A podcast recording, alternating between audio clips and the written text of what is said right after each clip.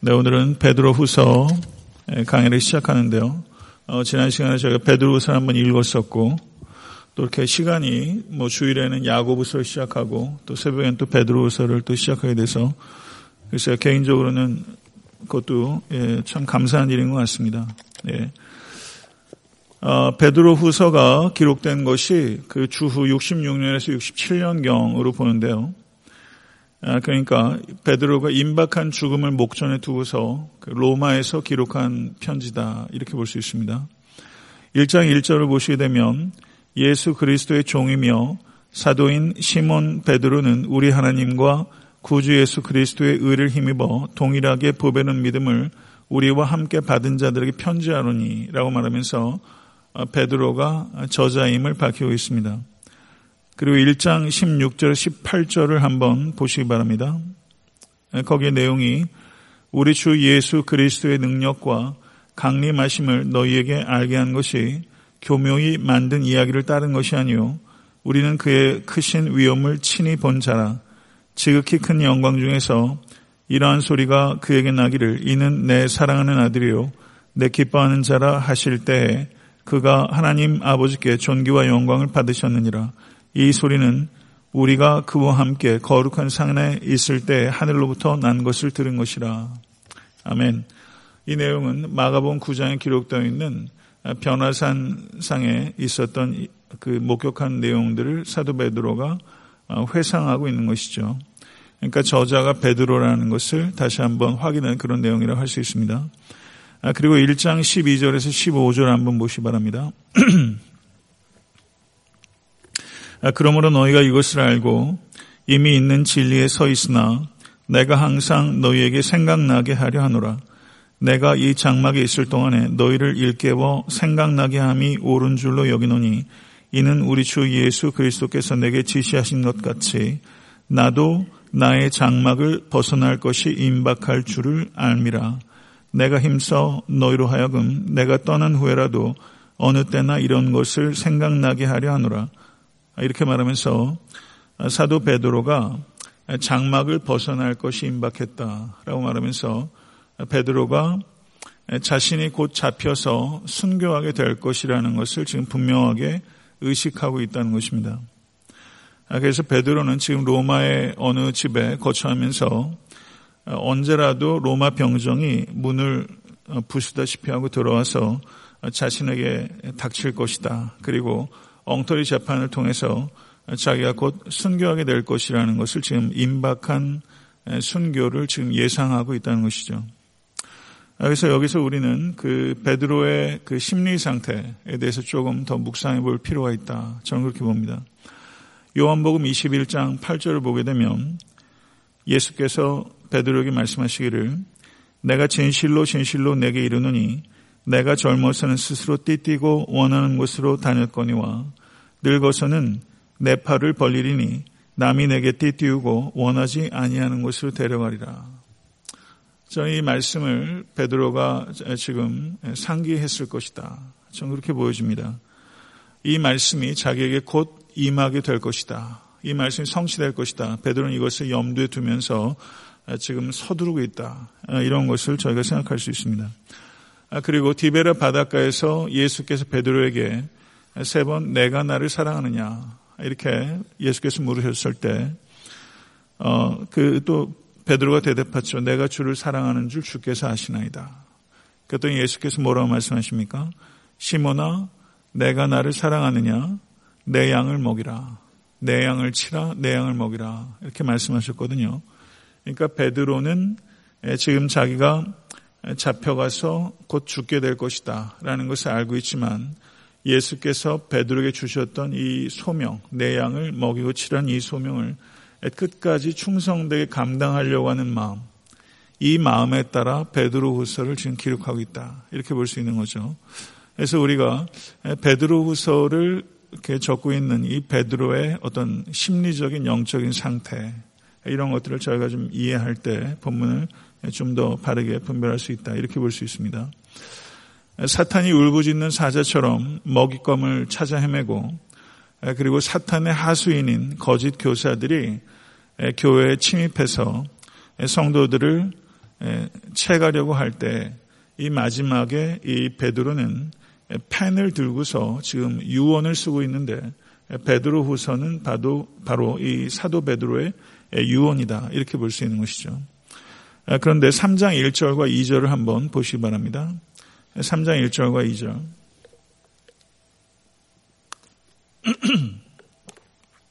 같이 한번 읽겠습니다.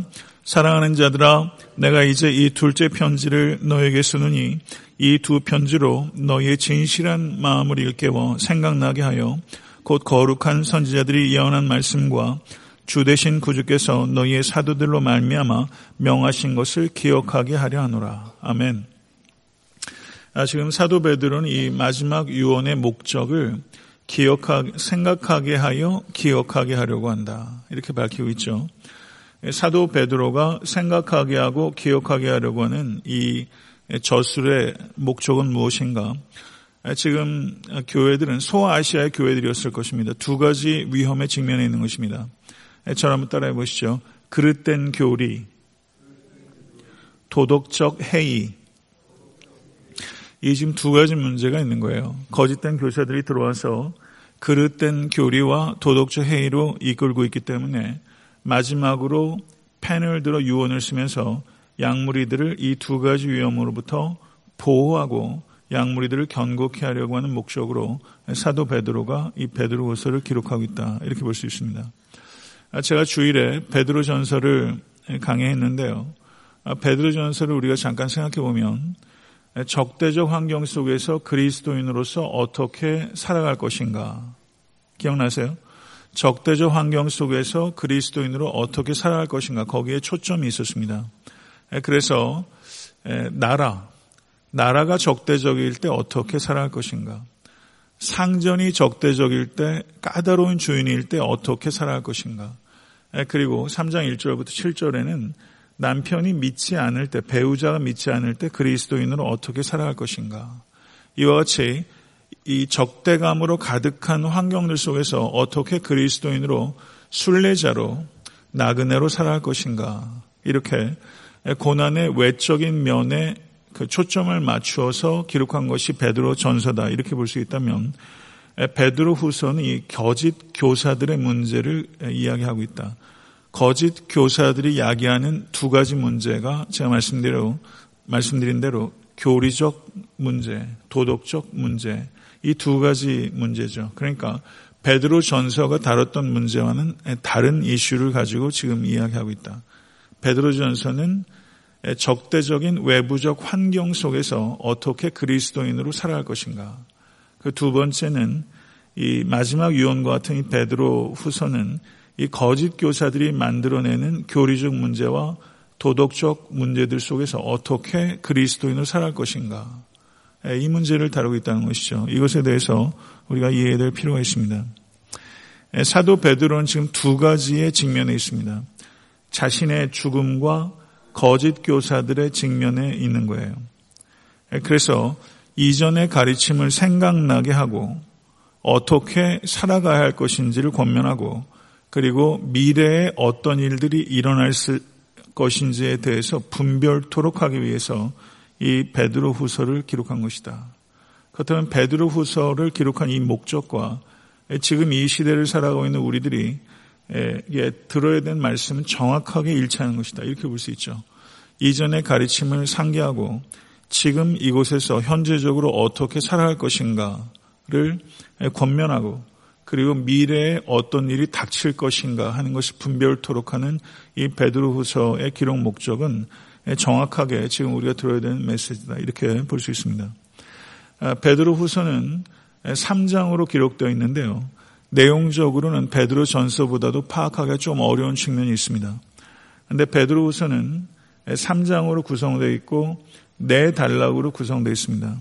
아, 그래서 베드로 후서 1장 1절에서 2절은 서신의 도입부입니다. 아, 그리고 3장 14절에서 18절은 서신의 결론부입니다. 그래서 이 두 부분을 떼놓고 생각할 수 있고요. 1장 3절부터 3장 13절까지가 어, 서신의 본론부입니다. 그래서 이 본론부는 또 그 몇 가지 부분으로 나누어져 있는데 제가 간략하게 남은 시간에 이 베드로후서의 뼈대에 대해서 이야기를 하도록 하겠습니다. 아, 베드로후서 1장 1절과 2절은 보게 되면 사도 베드로의 자기 소개와 인사가 기록되어 있습니다. 그리고 본론부는 네 단락으로 기록되어 있는데요. 1장 아, 3절부터 11절까지의 내용입니다. 1장 3절부터 11절. 여기에서는 경건한 삶에 대한 권고가 기록되어 있습니다. 1장 3절부터 4절을 한번 보시면 거기에는 하나님께서 원하시는 것을 언급하고 있습니다. 4절 그 뒷부분을 보세요. 하나님께서 원하시는 것은 세상에서 썩어질 것을 피하여 신성한 성품에 참여하는 것, 이것이 하나님께서 원하시는 것입니다. 그리고 1장 5절부터 11절을 보게 되면 1장 5절 한번 보십시오. 그러므로 너희가 더욱 힘써 라고 말하고 있습니다. 1장 10절을 보십시오. 그러므로 형제들아 더욱 힘써 너희 부르심과 택하심을 굳게 하라. 이렇게 말하면서 더욱 힘써라는 말이 두 번 강조되면서 더욱 힘써 어떻게 하라? 경건한 삶을 살라.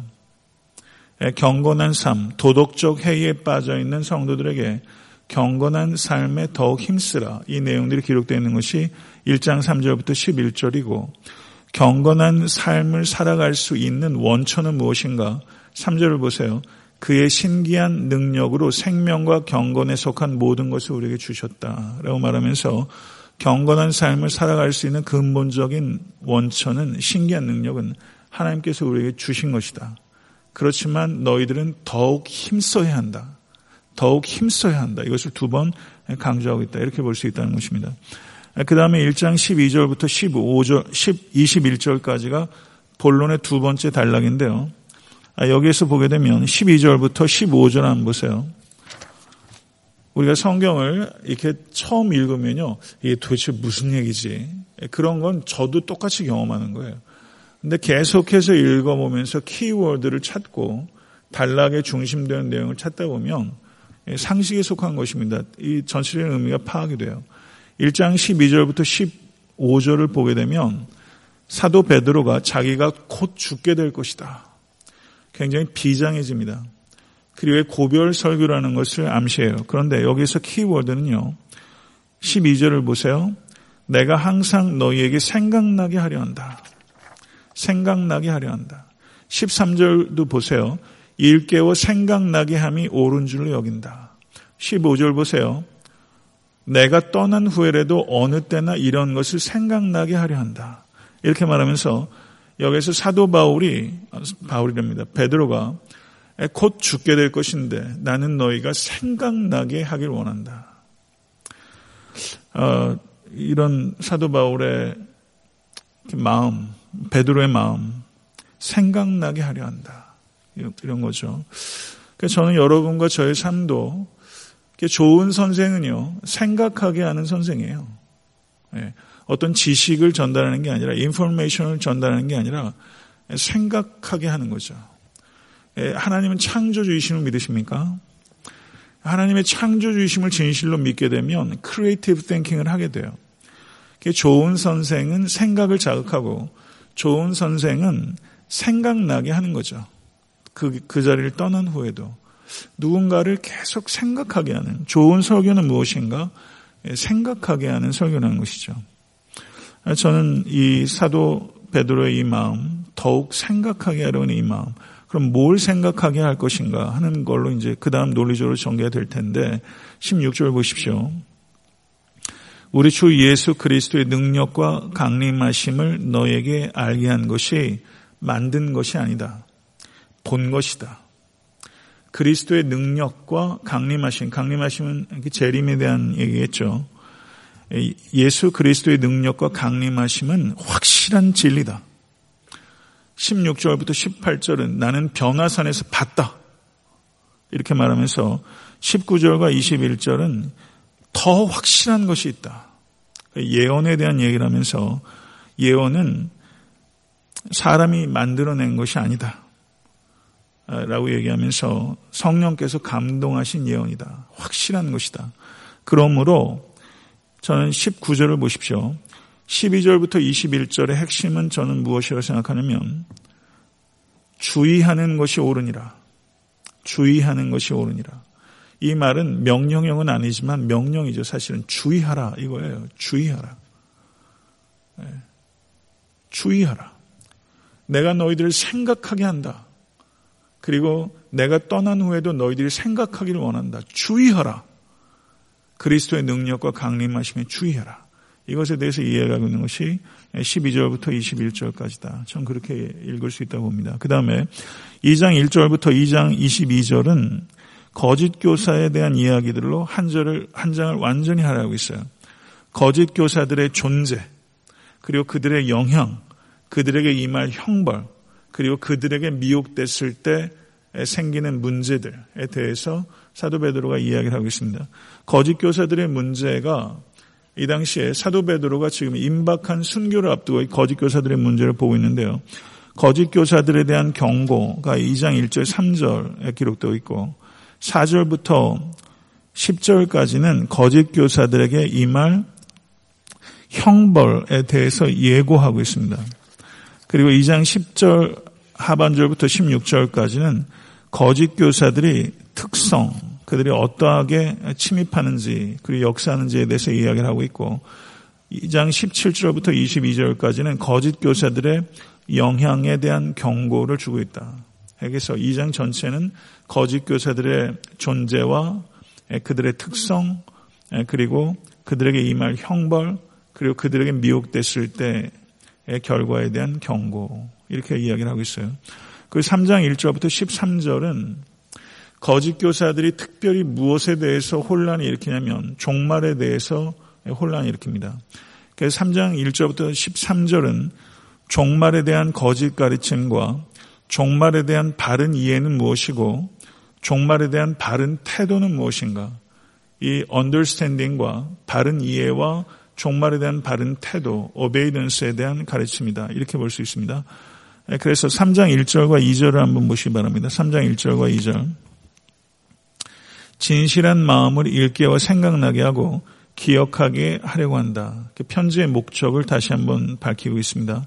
그리고 3장 3절부터 7절은 거짓 교사들이 재림을 부인한다라는 것을 이야기하고 있고 그것에 대해서 3장 8절부터 10절을 보십시오.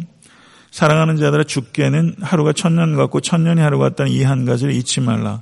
주의 약속은 어떤 일이 더디라고 생각하는 것 같이 더딘 것이 아니라 오직 주께서 너희를 대하여 오래 참으사 아무도 멸망하지 아니하고 다 회개하기에 이르기를 원하시느니라. 그러나 주의 날이 도적같이 오리니 이렇게 말하면서 여기에서는 두 가지를 강조하고 있는 거예요. 저를 한번 따라해 보십시오. 종말의 확실성, 종말의 때에 대한 불확실성. 이게 종말론의 요약한 핵심이에요. 종말은 확실하다.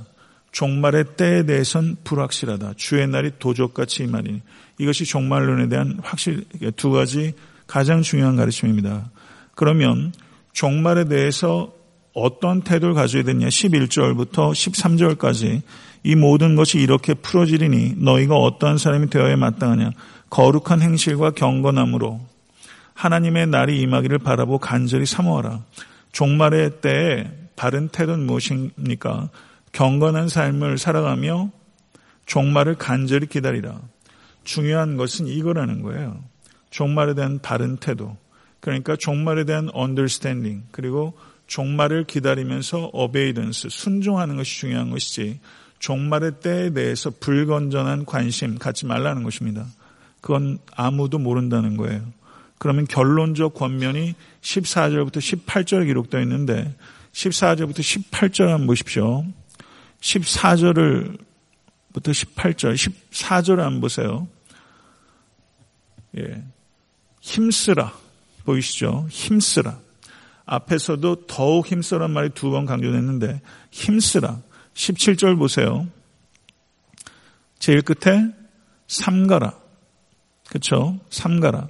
18절에 자라가라. 결론적 권면은 이 세 가지예요. 저를 한번 따라해 보세요. 기억하십시오. 힘쓰라. 삼가라. 자라가라. 이게 결론적 권면이에요. 베드로스의 결론적 권면 힘쓰라. 점도 없고 흠도 없이 살기 위해 힘쓰라. 삼가라. 미혹에 이끌려 굳센 데서 떨어지지 않도록 삼가라. 그리스도의 은혜와 그를 아는 지식에서 자라가라. 힘쓰라, 삼가라, 자라가라. 이것이 사도 베드로의 유언이에요. 이 유언의 제일 마지막 말이 이 세 가지예요. 힘쓰라, 삼가라, 자라가라.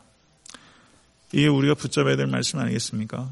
이거 붙잡으면 누가 낭패를 보겠습니까? 모쪼록 전 베드로서의 가르침이 명확하고 단호하다. 전 그렇게 보여져요. 유언의 성격은 그렇죠. 유언이 성격이 모호할 수 없어요. 예, 단호하죠. 그럼 명확합니다.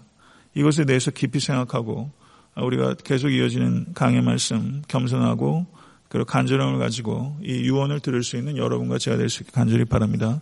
주님 가르쳐 주신 기도로 예배를 마치겠습니다.